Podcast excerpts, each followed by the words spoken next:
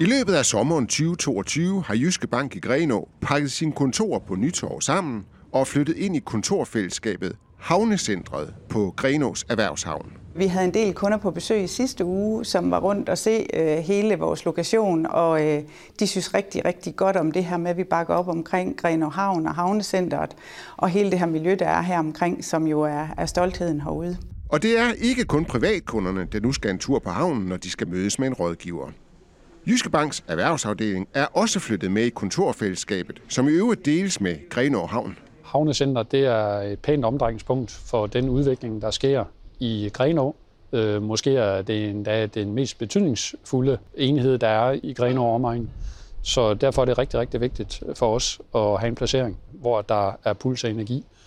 Og så er der også til vores kunder en øh, bemandet reception, når man kommer og besøger os.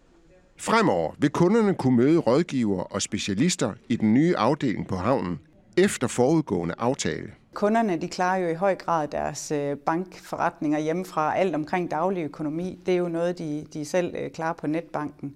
Og ellers så ringer de meget ofte til, til banken i stedet for. Øh, så derfor så er det faktisk møder, og det her med velforberedte møder, hvor man kan tage beslutninger omkring store ting i livet, det er dem, vi primært har efterspørgsel efter.